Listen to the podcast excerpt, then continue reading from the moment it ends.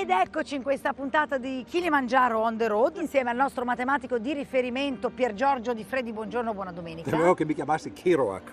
Evidente, On the on road. the road, giustamente, guarda che, Certo. guarda che Eh, sottigliezza il certo, nostro certo. prof. Allora, ti ritroviamo anche fuori dallo Certo, studio, prof. dammi il braccio, Perché Zarlina. siamo a Padova, Padova città da sempre molto importante per tutto quello che è la matematica, l'arte, la scienza, soprattutto mi viene da dire il metodo scientifico, corretto? Ah, Ho studiato? Vedo qualche riferimento a uno per- dei personaggi più importanti di questa città, naturalmente, che è stato niente meno che Galileo Galilei, che non era ovviamente di queste parti, era un toscano, lui veniva da Pisa e così. Poi però venne qui a lavorare e, e ci stette praticamente per vent'anni.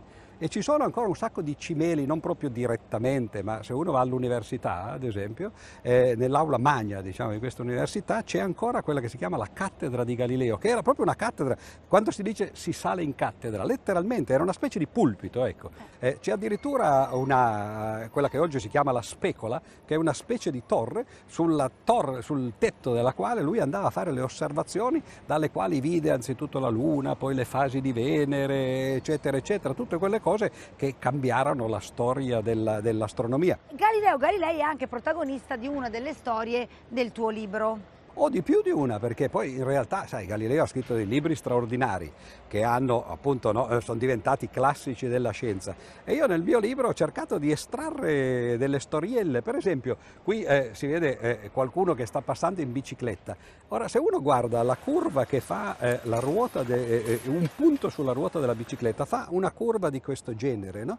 che si chiama cicloide per quel motivo. E Galileo eh, anzitutto studiò questa curva e si accorse che poteva essere legata con eh, il problema di trovare la, la curva più veloce per, per arrivare da un punto all'altro. Uno che direbbe... non sempre una retta. Bra- ah, no, ma tu ti sei preparata prima perché ovviamente no, nessuno lo potrebbe sapere. Lui sbagliò la, la soluzione, no? Eh, Però, dai. perché pensava che fosse un arco di cerchio, invece poi si scoprì che era quella cicloide che lui aveva già studiato e di lì nacque poi per esempio il pendolo. Cioè i pendoli, le poi- pendole come dopo di una lo volta. vediamo sopra Cioè, perché la- certo, lo certo, abbiamo intravisto, cioè sappiamo che c'è nel Palazzo della Ragione. Quindi ancora oggi Eh, tantissime pagine dei libri dosi? di Galileo, a piccole dosi, un po' come in altri campi, che naturalmente... che è il titolo del Che è il libro. titolo del libro, sì. Ecco, che quindi se avete voglia di farvi delle letture interessanti sulla scienza e la matematica, il nostro Pier di Giorgio farvi Di- delle piccole dosi prima di arrivare a, a quelle da cavallo, diciamo così, che si fanno all'università. Esatto, ma lì però ci vuole uno studioso Certo, come te. bisogna essere prof. cavalli. Allora, noi siamo pronti, adesso mi porti su perché so che mi hai portato qua per una ragione specifica, al Palazzo della Ragione. Esatto, andiamo a Eh? vedere questo palazzo straordinario e questa sala. E noi li facciamo intanto viaggiare? Sì, sì, sognate sì. con un viaggio del Kilimangiaro? Certo, va bene, sì, sì, Allora, nell'attesa, allora. Voi sognate e noi E saliamo. noi anche. E, e noi saliamo.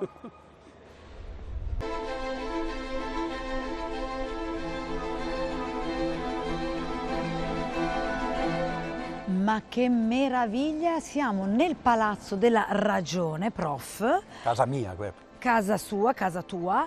Allora, perché qua diciamo che c'è un po' il connubio perfetto tra arte e matematica, corretto? È corretto come tutte le cose che dici tu, giustamente. Eh, uno si può chiedere però cosa c'entra la ragione, perché eh, eh, no, uno penserebbe la ragione ha a che fare tu. con altre cose. Invece il significato della parola ragione, che è molteplice, in questo caso è inteso come nella ragioneria, quando si fa conti, no, cose Ok. di questo genere, e, e questo era ovviamente, si vede chiaramente, no, era un po' il centro eh, della città eh, nel, nel 300 addirittura, è cominciato nel 300, no?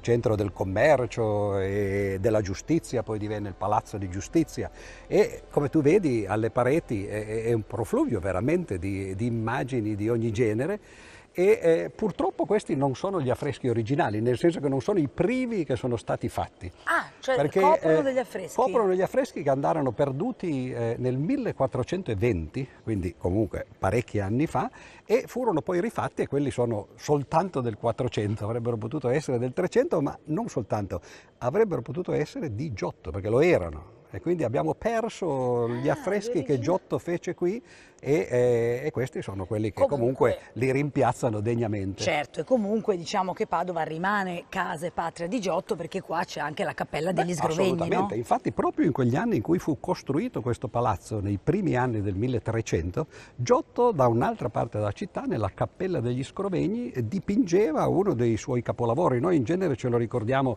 per quello e per quello che fece invece ad Assisi, ovviamente le scene della vita di San Francesco, mentre invece la cappella dei Scrovegni è una tipica cappella come potrebbe essere la cappella Sistina che tutti vediamo quando eleggono il Papa, no? che ha tra l'altro quel giudizio universale che è fatto di Michelangelo, invece negli Scrovegni c'è un giudizio universale naturalmente, quindi con l'inferno, il paradiso, i buoni, i cattivi, i peccatori, i santi eccetera, e però è fatto da Giotto. E Giotto è stato una pietra miliare dell'arte di quell'epoca, perché viene anzitutto nel 300, quindi ovviamente prima del 400, no? E nel, agli, agli, eh, brava, ma agli inizi del 400 ci fu Brunelleschi a Firenze, 1416, sì. che scoprì o inventò quello che si chiama la prospettiva, prospettiva. No? Eh, o meglio la prospettiva centrale, in cui tutte le linee convergono in un unico punto che si chiamava punto centro. Giotto dipingeva con una prospettiva diversa invece, che si chiama prospettiva assiale, era una cosa strana perché le linee parallele convergevano in punti. Però i punti non erano sempre gli stessi, erano su un asse e il motivo per cui lui dipingeva così era perché già fin dall'antichità si pensava se uno vuole fare delle pitture realiste deve riprodurre quello che succede nell'occhio. Sì. Ora l'occhio è, è una sfera, No? Certo. E allora loro dicevano bisogna dipingere come se fossimo su una sfera dove appunto no, le cose convergono su quell'asse. Poi si capì che invece in realtà il cervello processa le immagini, è vero che sulla retina le immagini arrivano e sono sferiche, poi però il nostro cervello le processa, quindi non importa più che, eh, che la superficie sia sferica e questo Brunelleschi non lo sapeva, però capì però che bisognava usare una prospettiva eh, eh, modificata. Diciamo. Io, io, starei le ore a parlare col prof, voi, sì, voi lo dici, capi... poi però no, ci vediamo 5 beh, minuti in televisione e basta. Sempre, spesso però, sempre, tutti sì, gli anni. Tutte... Non abbastanza. Ci manca... No, ma mica è l'ultima volta, questo è solo l'inizio di un lungo percorso del Kilimangiaro, abbiamo tutta la stagione da fare ah, insieme, ah, caro stagione, prof. Ne abbiamo fatte varie altre. Eh, abbiamo fatto siamo, no, nove siamo, stagioni. Potremmo dire siamo stagionati. No, ma lei, prof, parli per lei. Sì, eh, ecco, subito con lei per metterla a distanza. Hai visto? Allora, grazie ancora a Pier Giorgio Odifreddi, noi andiamo avanti con i nostri viaggi perché quello fa il Kilimangiaro, partiamo per l'Indonesia. Indonesia. Però prof, volevo chiederti una ah, cosa sì, rispetto a questo pendolo qua che vedo di Foucault.